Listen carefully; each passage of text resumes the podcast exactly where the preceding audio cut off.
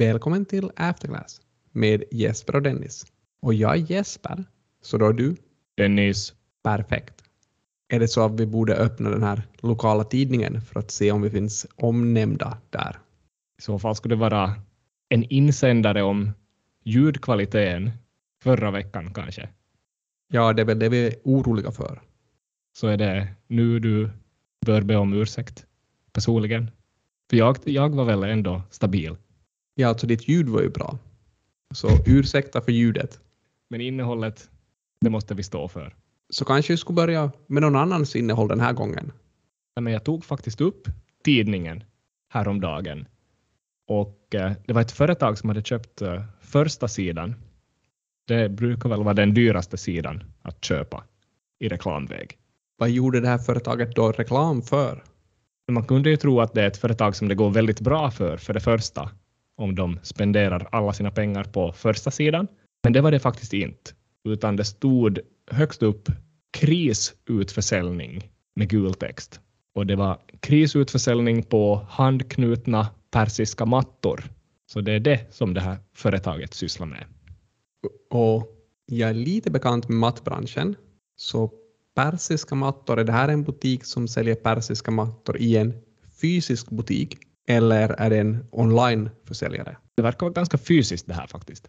Så kanske är det därför det går lite dåligt för dem. För jag minns ett företag, Rugvista, som börslistades 2021 som är en återförsäljare av mattor som är helt online. Och de påstod att kunderna vill helst köpa mattor online eftersom att mattor är så problematiska att bära hem från butikerna. Men samtidigt får man ju känna på kvaliteten och så vidare och se den verkliga färgen om man ser dem fysiskt. Mm. Ja, kanske, kanske du har någonting där och kanske fanns det några aspekter som Rugvista hade missat också. För de introducerades ungefär på 130 kronor och nu står aktiekursen i 40 kronor. Men tillbaka till det här företaget som sålde persiska mattor.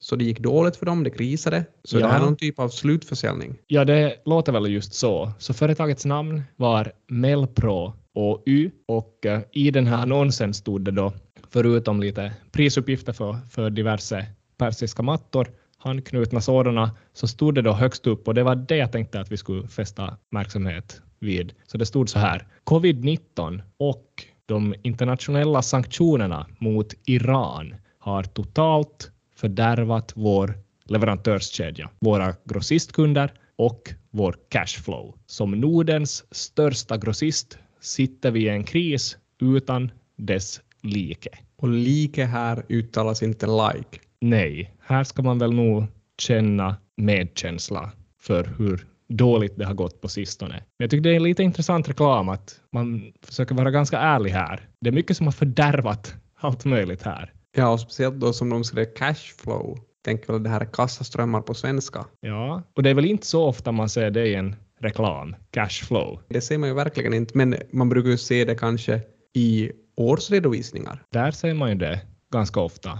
Skulle det vara möjligt för oss att ta och titta på vad är kassaströmmarna för just det här bolaget Melpro? Jag borde vi ta och syna den här mattan lite i sömmarna och se om det där cashflow faktiskt är så dåligt som de säger. Så ska jag ta upp den finansiella databasen där det brukar finnas finansiell information. Ja, det tycker jag.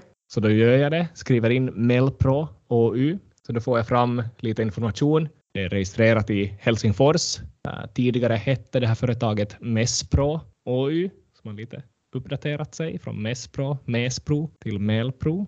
Men det finns absolut ingen finansiell information om det här företaget. Så det verkar vara ett privat aktiebolag, men jag hittar inga bokslutssiffror. Nu förstår jag inte, hur kan det här komma sig? Borde inte alla bolag rapportera in de här siffrorna? man borde nog faktiskt ha gjort det, så kanske det inte bara cashflow som har varit problemet. Kanske också det är någonting med att skicka in bokslut som har varit problem. Men om vi ska hitta det här bokslutet, skulle vi i så fall ha fått se deras kassaströmmar? Och det är väl faktiskt som så ändå att ett sån här privatägt aktiebolag som är av en mindre skala och med mindre menar jag så här då att kanske under 250 anställda, omsättningen under 40 miljoner, balansomslutningen under 20 miljoner. Så då behöver man inte ha en sån där kassaströmsanalys eller finansieringsanalys Så man måste inte upprätta en sån och man måste således då inte heller skicka in den någonstans. Så faktiskt, vi skulle inte ha fått läsa de där kassaströmmarna heller ur någon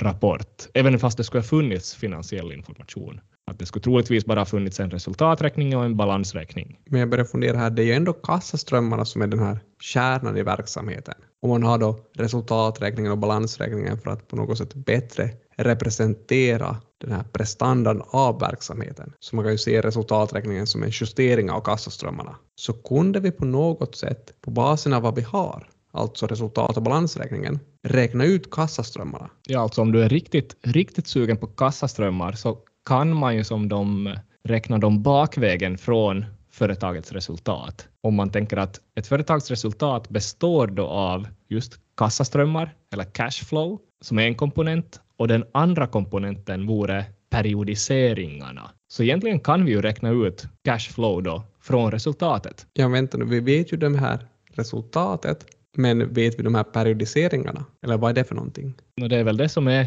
mycket av vad redovisning handlar om, att man justerar kassaflödesinformationen för att få just fram ett sånt här mått då, som är en bättre indikator på företagets prestation, just resultat som du, som du sa där. Och det gör man, de här justeringarna görs med hjälp av periodiseringar. Så då ska man kanske först av allt då måste räkna ut totala periodiseringar i det här företaget. Om vi skulle ha haft då balansräkning och resultaträkning till handa.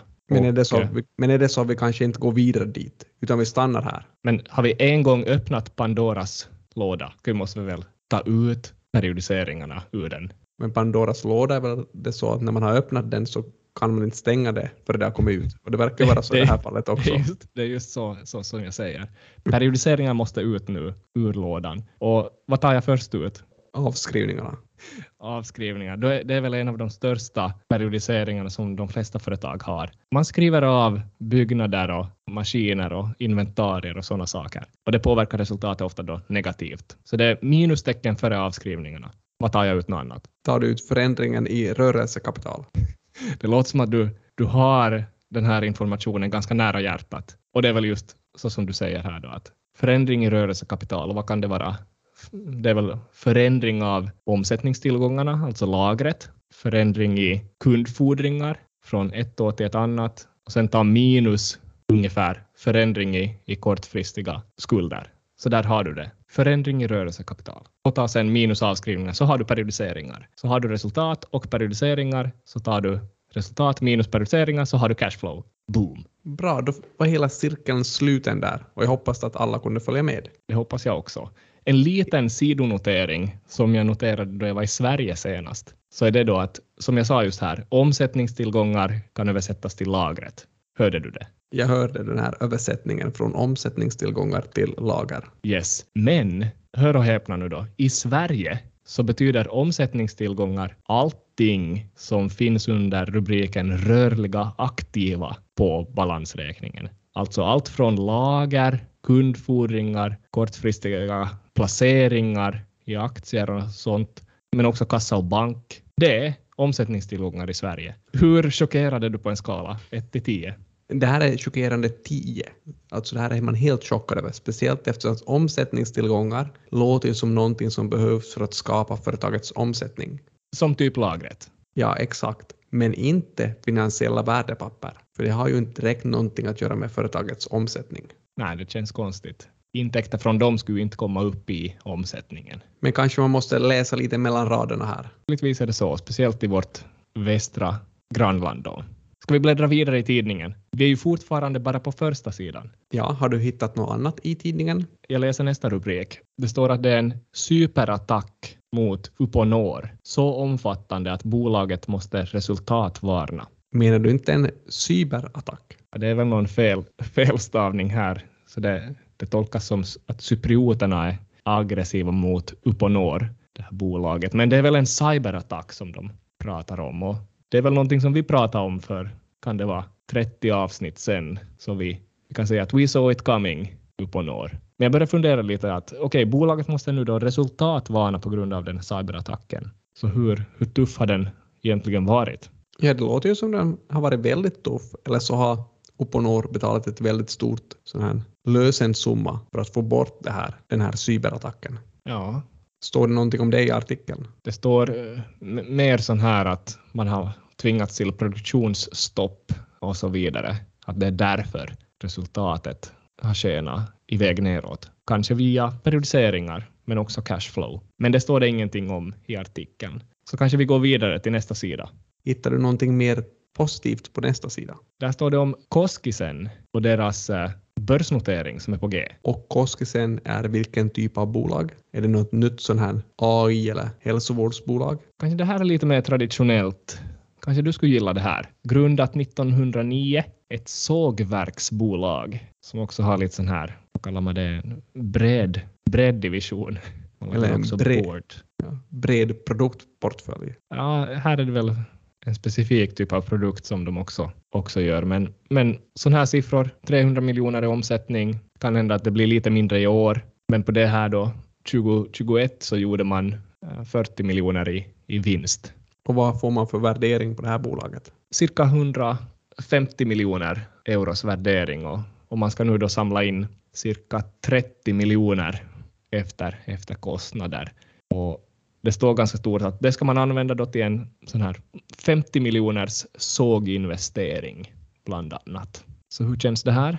Tittar man bara på den här värderingen i relation till deras vinst så får man ju ett väldigt lågt P-tal. Så P-talet då blir ju kring 4 om man tar 150 genom 38,5. Så det låter ju egentligen väldigt bra. Men sen ska man ju komma ihåg att ett lågt P-tal kan ju också tyda på att marknaden tror att de här framtidsutsikterna inte är så, inte så väldigt bra. För sågverk tenderar att vara ganska konjunkturkänsliga. Och med just sådana här konjunkturkänsliga bolag så brukar man ju säga att man faktiskt ska köpa dem när P-talet är högt och inte när P-talet är lågt. Men det är kanske en annan historia. Så överlag är vi väl nog positiva till det här. Men en liten såg kommer fram. Ja, lilla sågen, inte Lilla stora sågen. frågan. Jag såg också, jag sa det där att eh, en 50 miljoners såginvestering var på gång. Man ska investera pengarna man tar in, men samtidigt om jag lusläser det där prospektet så står det också direkt att man ska betala 10 miljoner euro i dividend år 2023 baserat på år 2022 års resultat. Så nu hänger jag inte riktigt med här. Först samlar man in 30 miljoner och sen ska man dela ut 10 miljoner. Ja, alltså, du är den enda som inte hänger med. Jag hänger inte alls heller med. Och just när man tyckte att det här bolaget såg ut att vara ändå helt, helt okej så gör de någon sån här konstig grej. Ja, men kanske det är bara pengar som ska röra på sig lite. Det blir väl nog bra. Konsulterna ska ha sitt. Ja, så är det väl nog. Och går allt vägen så borde det här Koskisen då dyka upp på huvudlistan i Helsingfors första december. Och det är då samma dag som ett annat bolag kommer dit. Jag tror att man kan säga Relays eller Relay Group. Och vad sysslar ett sånt bolag med då? De finns redan på First North faktiskt och ska nu då bara flytta, flytta till huvudlistan. Men eh, de köper upp bolag som, som sysslar med ska vi säga, reservdelar och service och sånt. Mer inom sådana här tunga fordon. Så lastbilar exempelvis ser de till att rulla på vägarna. Det låter ju också som ganska klassiskt industriföretag. Kanske det mest spännande blir ju då här, vilket bolags VD är det som kommer att få ringa i den här klassiska börsklockan vid öppningen? Ja, det blir faktiskt eh, väldigt spännande. Vissa har jag hört att eh, tycker att det är afterclass-duon som borde vara där och ringa i klockan. Och vissa anser även att det, vi borde ringa varje vecka i den där klockan. Men vi har ju fullt upp med annat. Ja, så det enda vi lovar inför nästa vecka är väl att det kommer nya insikter i ett nytt avsnitt av After Class.